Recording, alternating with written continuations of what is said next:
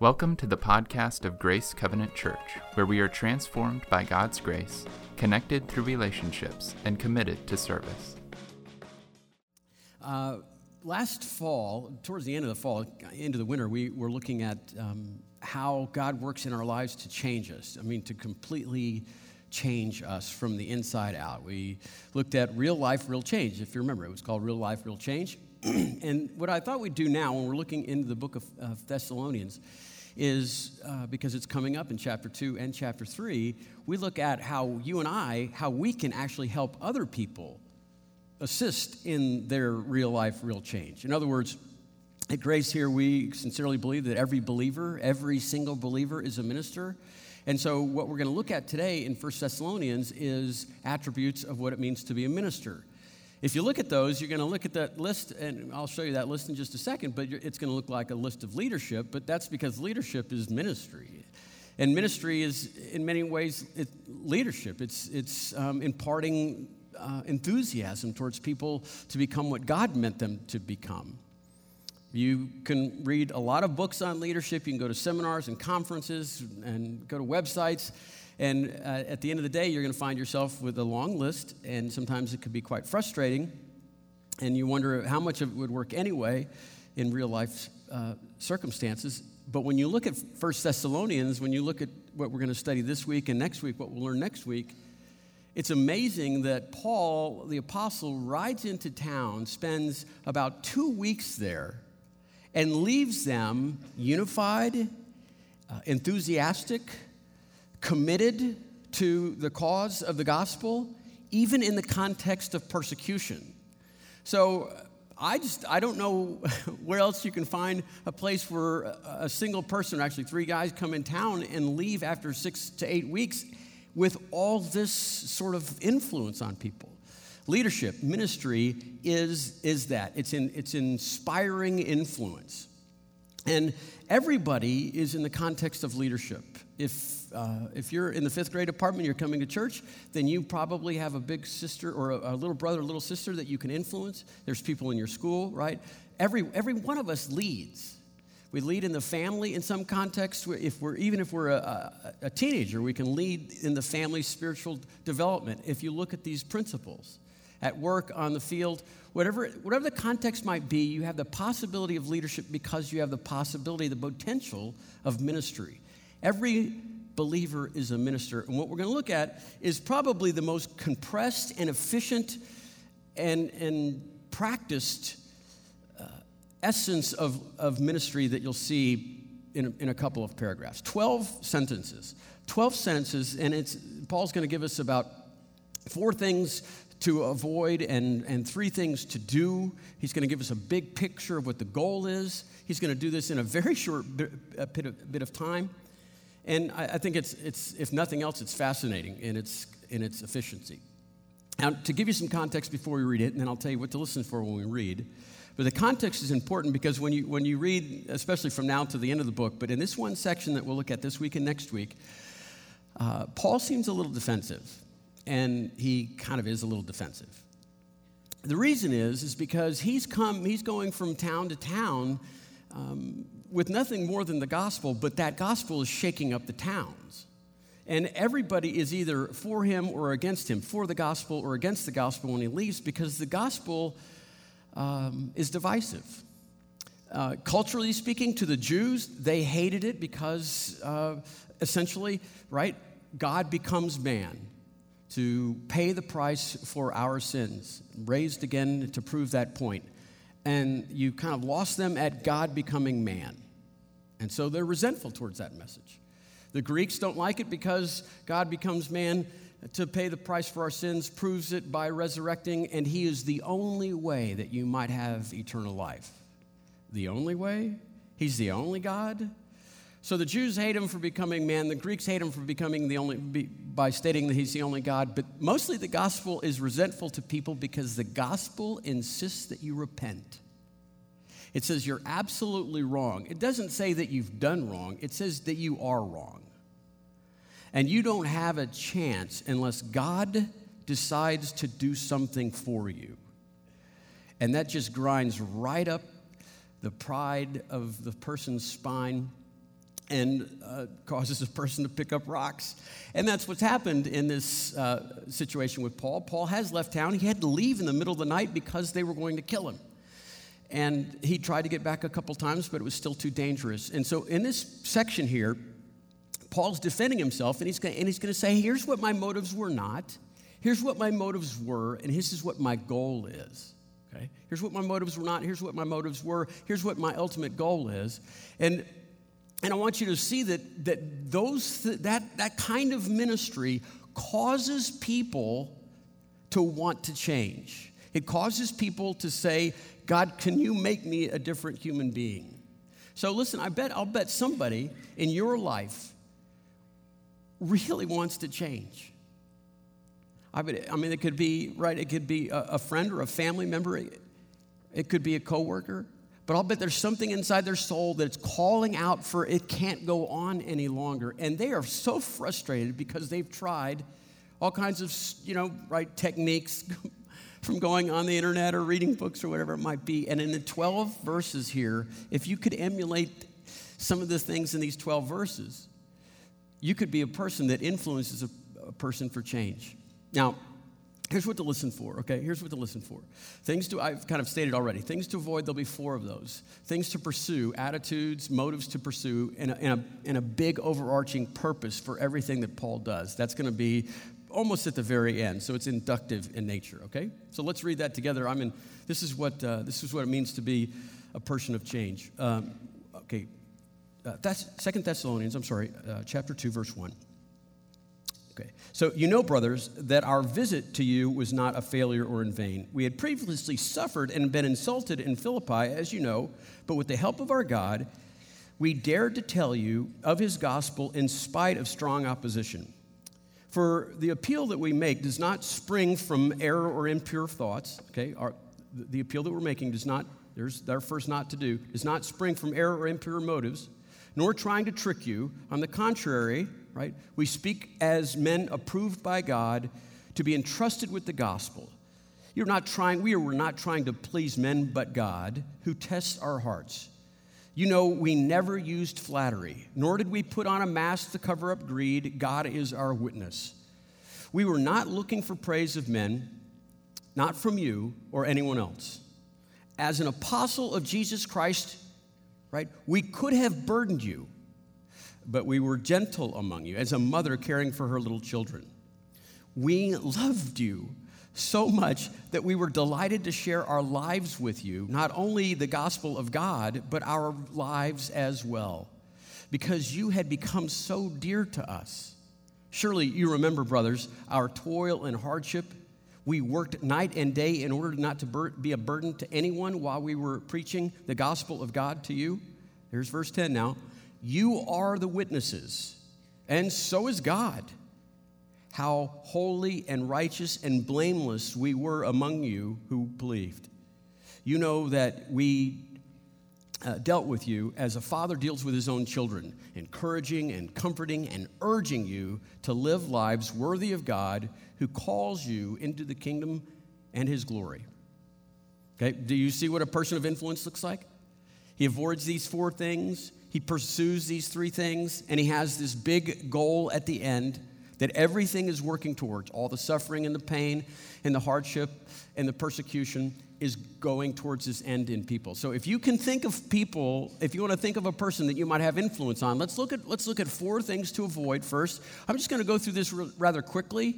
We'll look at four things to avoid, three things to uh, pursue, the big idea. And then what I'm going to do, we're going to step back and take a panoramic view and I want you to just see three principles because you might get kind of um, weighted down on the, in, the, in, the, in the list. But there's three values, kind of overarching philosophies, I guess, maybe you could call it that, that Paul has that are instructive and serve as a good um, connection to next week. Okay, so the first thing that we want to avoid is deception. That makes perfect sense. Verse 3. For the appeal we make does not spring from error or impure motives, nor are we trying to trick you. Paul is sincere, he is honest, he has a simple and pure heart. He's not trying to, to lie or connive or cheat.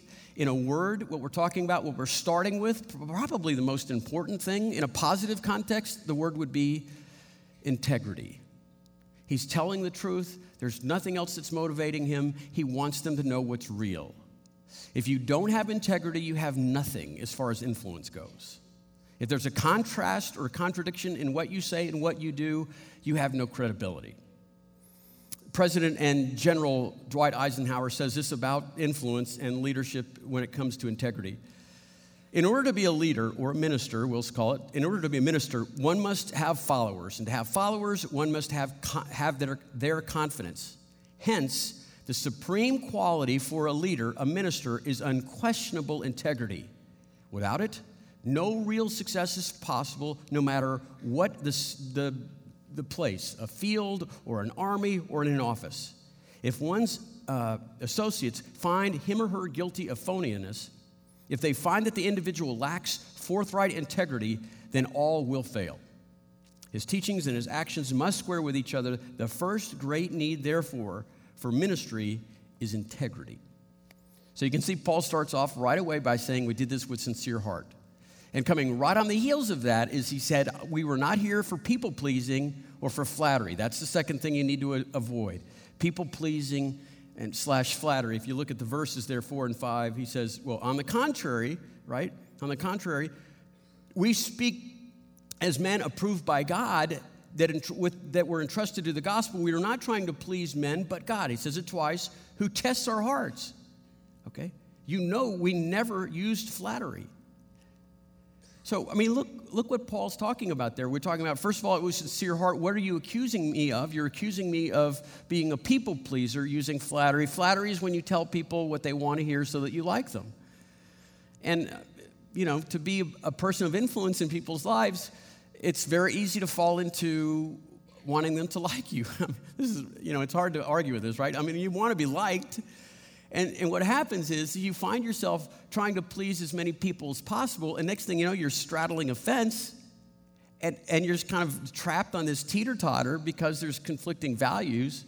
And Paul's saying, look, you, gotta, you have to make a decision who you're going to please. And if you please people, you probably will not be pleasing God. And so, Paul, how do you get around this? It's this, it's, it's all but an addiction to being a people pleaser. How, do you, how can you overcome that? Well, the passage says you have to focus not on men, but on God. He says in verse 4 and 5, he says, We speak as men approved by God to be entrusted with the gospel, okay? We're not trying to please men, but God who tests our hearts.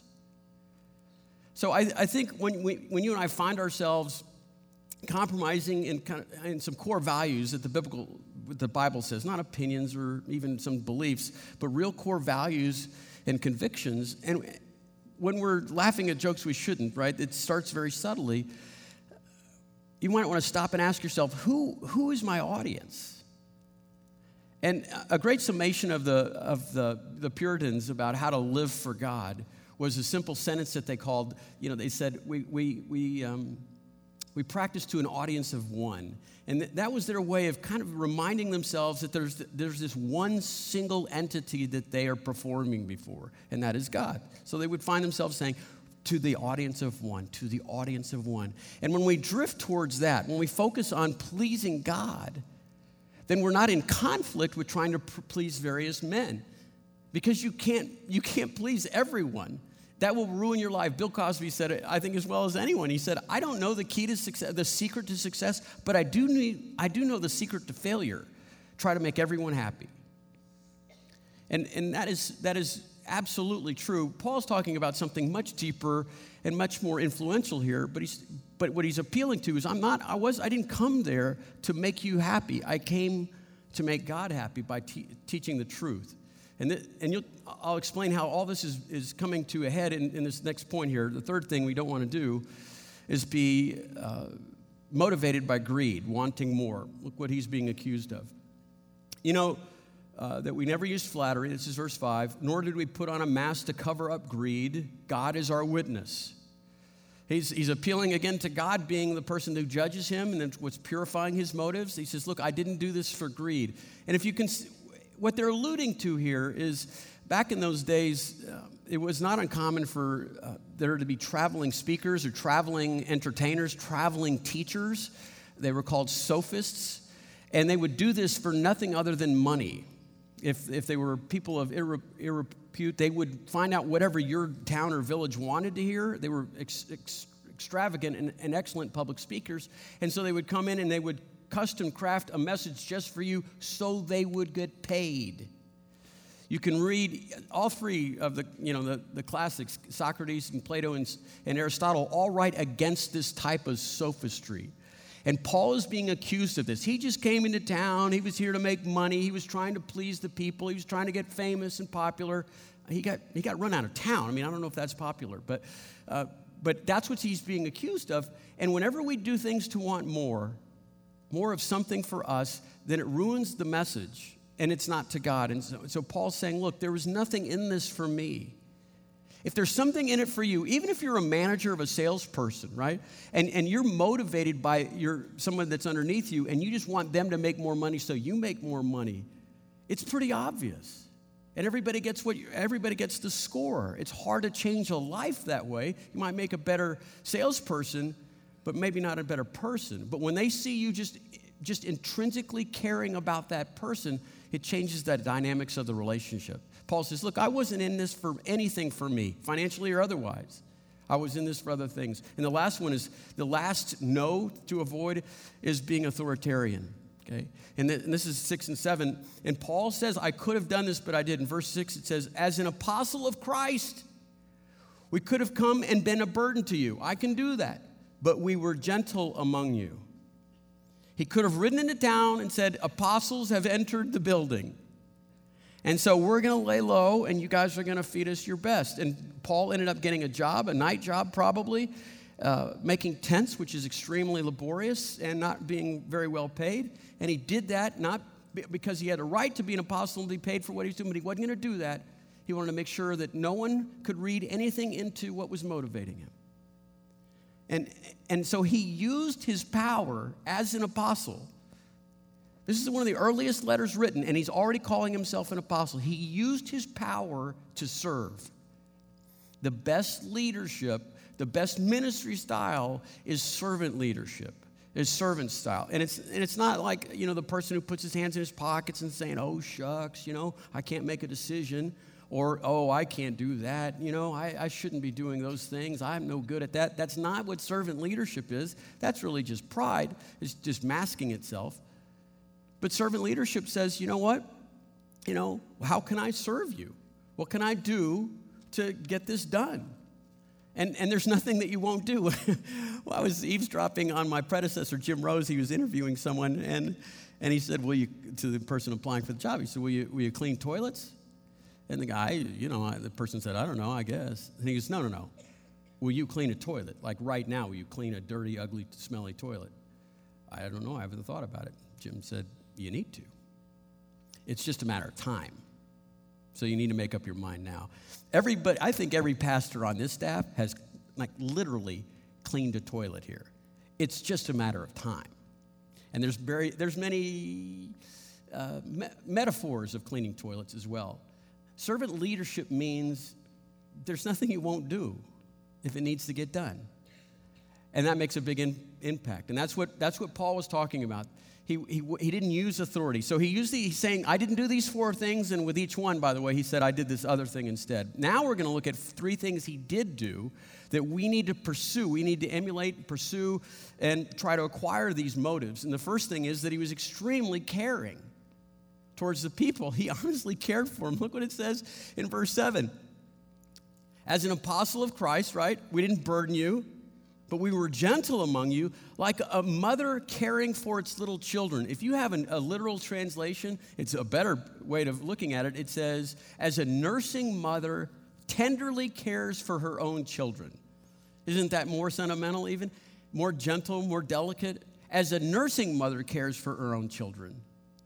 Paul appeals, and this is not something, if you kind of read the epistles or even the book of Acts, when you think about Paul, this is not the character that you would imagine. You know, Paul, a nursing mother, but he cares for them, and that's what is it, what is he trying to say? A nursing, a nursing mother is sacrificial, she is giving, she's, she's not in it for something else, right? A selfless concern towards another person. And usually, uh, um, uh, again, this nursing mother, the idea is that they know what that child needs, often more than before anyone else does. So Paul says, What did we do? Here's what we did we cared for you like a mother cares for her brand new baby. That's what we need to pursue selfless caring that's sacrificial. The next thing Paul says, he says, I was loving. It sounds like it's a, he's, he's repeating himself, but it's a, it's a nuanced difference. Look at verse 8. We loved you so much that we were delighted to share with you not only the gospel of God, but our very lives as well. Because you'd become so dear to us. The sentence is sandwiched in love, right? We loved you so much that we didn't just come in and present the facts of the gospel to you, right? We weren't, we weren't, we weren't, you know, right, taking scalps. We came, we didn't give you just the truth that transforms your life, that brings you salvation, that sets the Spirit of God living in your soul. We gave you our lives. We told this is what it means. This is how you influence people. This is how you, you share into people's lives so that they want the, the Spirit of God to change them. You tell them, you, you drop your shields and you tell them about the things you're afraid of and the things that you care about and the, your fears and your dreams. You share your life with them. You know, so much of discipleship, this is called discipleship. Discipleship is, is, is overlapping and intertwining your love and fears and cares and concerns and dreams with each other. You, you, you were so dear to us. We wanted to, we wanted to be you. We wanted to be with you. You know, sometimes in the context of mentoring, right? In the context of mentoring, we make a person that's a little bit younger than us in the faith or, or maybe in life skills, we, we make ourselves out to be so well together that it is daunting and hopeless for them. And that's probably true if you're not telling the truth.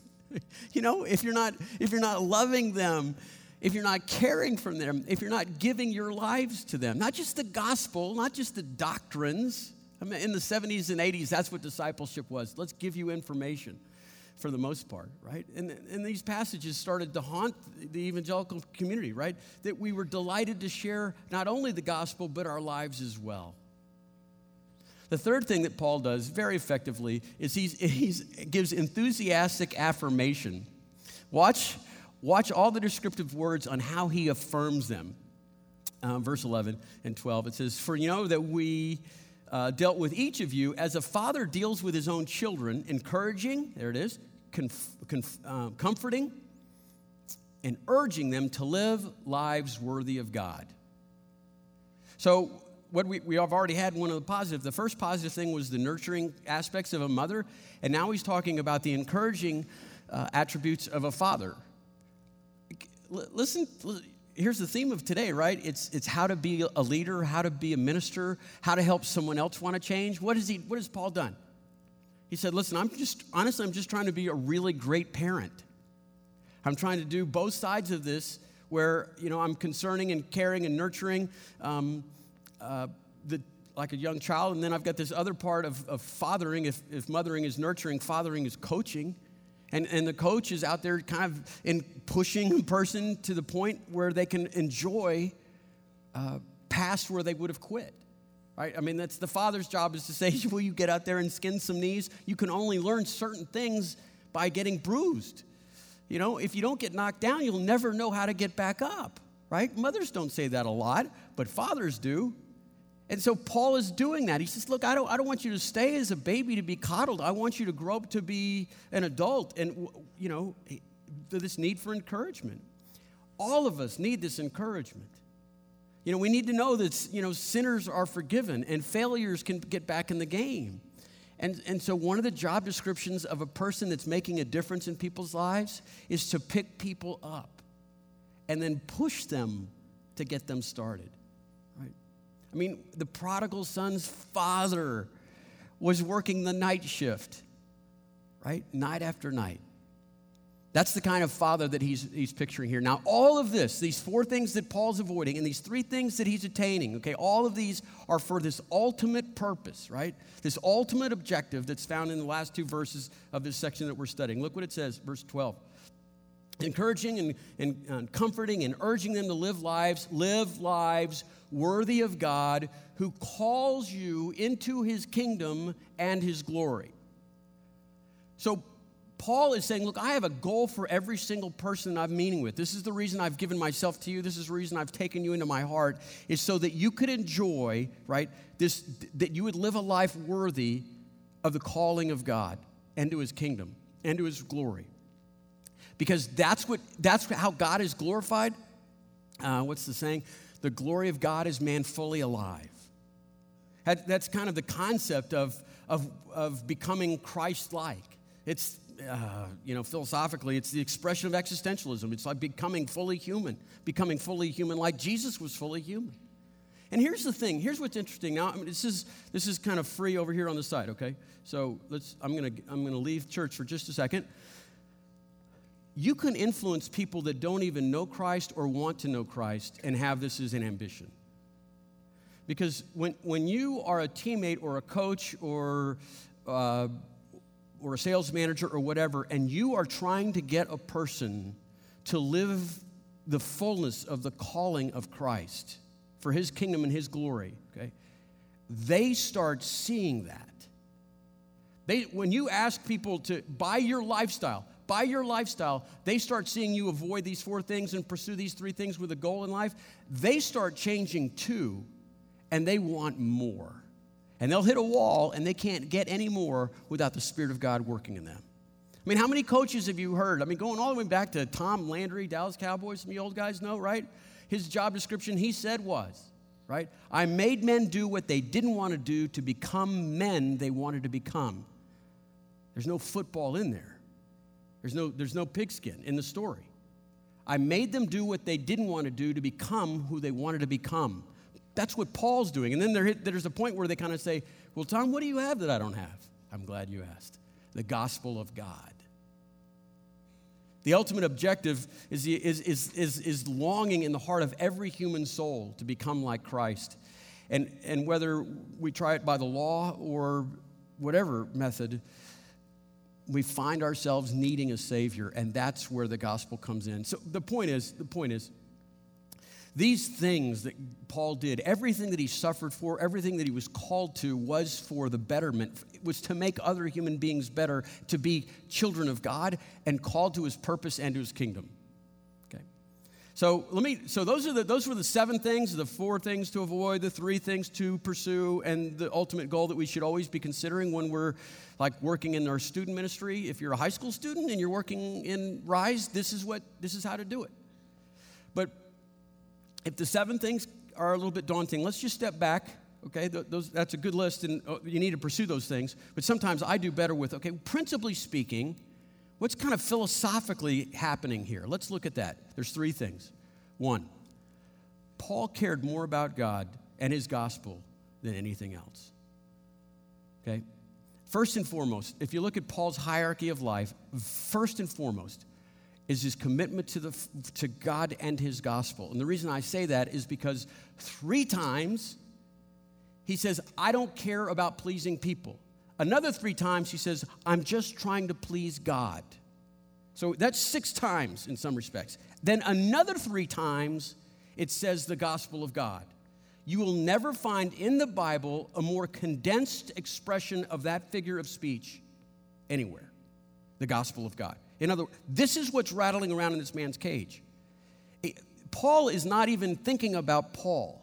If you look carefully at this passage, Paul isn't thinking about, well, what about Paul time? When does Paul get his? That's not in there. Because what does he think about? He's thinking about God and his gospel. He's, he's, he, he keeps saying, eh, you know, I'll answer to God for this. God is my witness, he says two times. That's the first place to start you rearrange your life so that God is first. The second thing that he does, principally speaking, the seven things kind of are working towards that, actually, the eight when you consider the ultimate purpose, is he, he obviously, he obviously loved people. Let me just take it one step at a time. Obviously, he kept telling them, Remember? He, he didn't have to say, I wrote a paper on this. I taught a sermon, remember? He said this. I'm going to go through this six times, I think, six times. Verse one, you yourselves know, brothers. Verse two, you had already, that we had already suffered and been shamefully treated in Philippi, as you know. You never, we never came to you with flattering words, as you know. For you remember, brothers, our toil and labor. Verse 9. Verse 10. You are our witness, and God also, how holy and righteous and blameless our conduct was. Verse 11. For you know how, like a father with his children, we ex- exhorted you and encouraged you. Six times he says, Look, just look over your shoulder. Remember when we went through this together? So he was obvious in his love for them. Look, the, the, affectionate words that he's using, like a, like a mother nurturing a nursing child, right? Like, like a father encouraging. We loved you. We became part of you. What was he? We love you. You, you became dear to us. They, when he left town after six, eight weeks, they heard with their ears the words, I love you. Not love you, I love you. You can't influence people without love. You can manage them, okay? You can manipulate them, you can beat them into submission, but you can't change. You can't be part of the change without love. Uh, the, the, the, kingmaker of preachers is a gentleman named uh, Dr. Haddon Robinson, and I was sitting in a class one time early in the lectures, and he, he's going through about what makes good preaching and all that kind of stuff. And he kind of stops and then just kind of yells. He yells this in class. But if you don't love people, get out of the ministry. well, okay. That's what Paul's saying. He obviously loved people. Okay?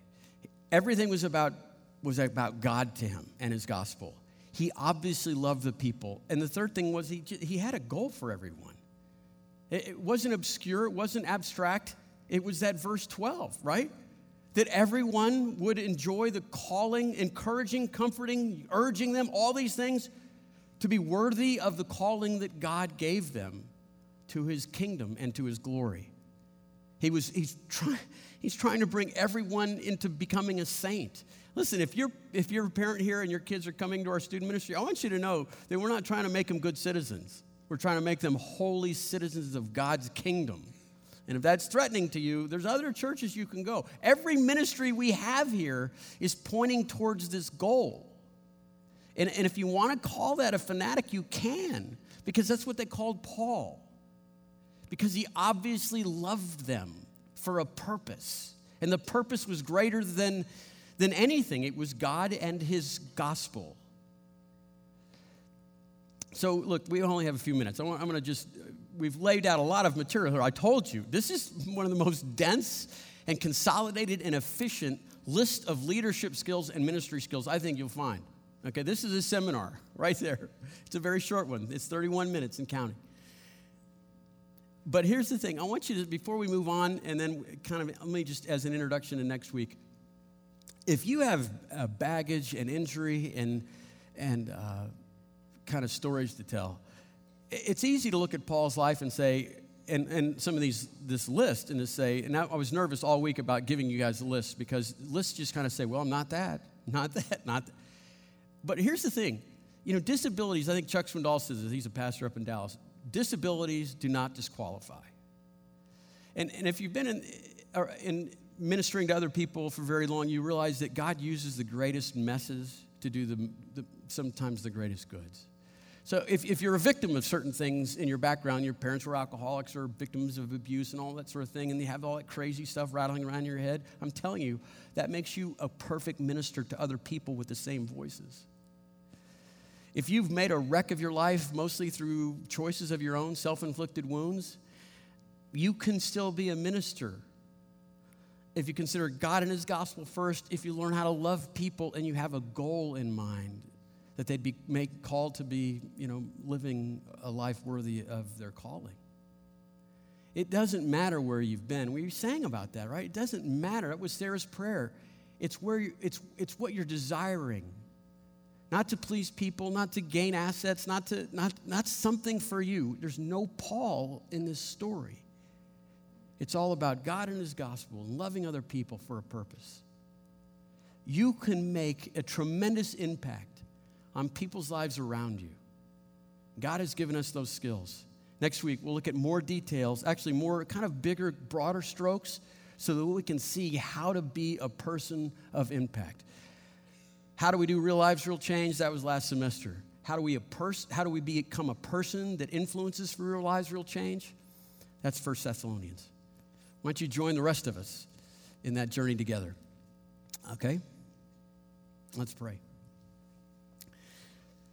Dear Lord Jesus, with, um, with this life of Paul, I mean, it, it, is, it is tremendously pleasing to see how absolutely selfless he was. And because he lost himself in the gospel, in your forgiveness and you making him into the man he was meant to be, he was freed up to love other people for a purpose. So, God, in those kind of the three big pictures, Lord, would you help us in those three, just pursue you and the beauty of the death and resurrection of Jesus, the majesty of that moment, that that might be the compelling focus of every thought, so that we could be uh, dangerous in our love for other people for a purpose. Help us do that. Help us be great ministers that you've called us to. In Jesus' name, amen. For more information about Grace, visit our website at grace360.org.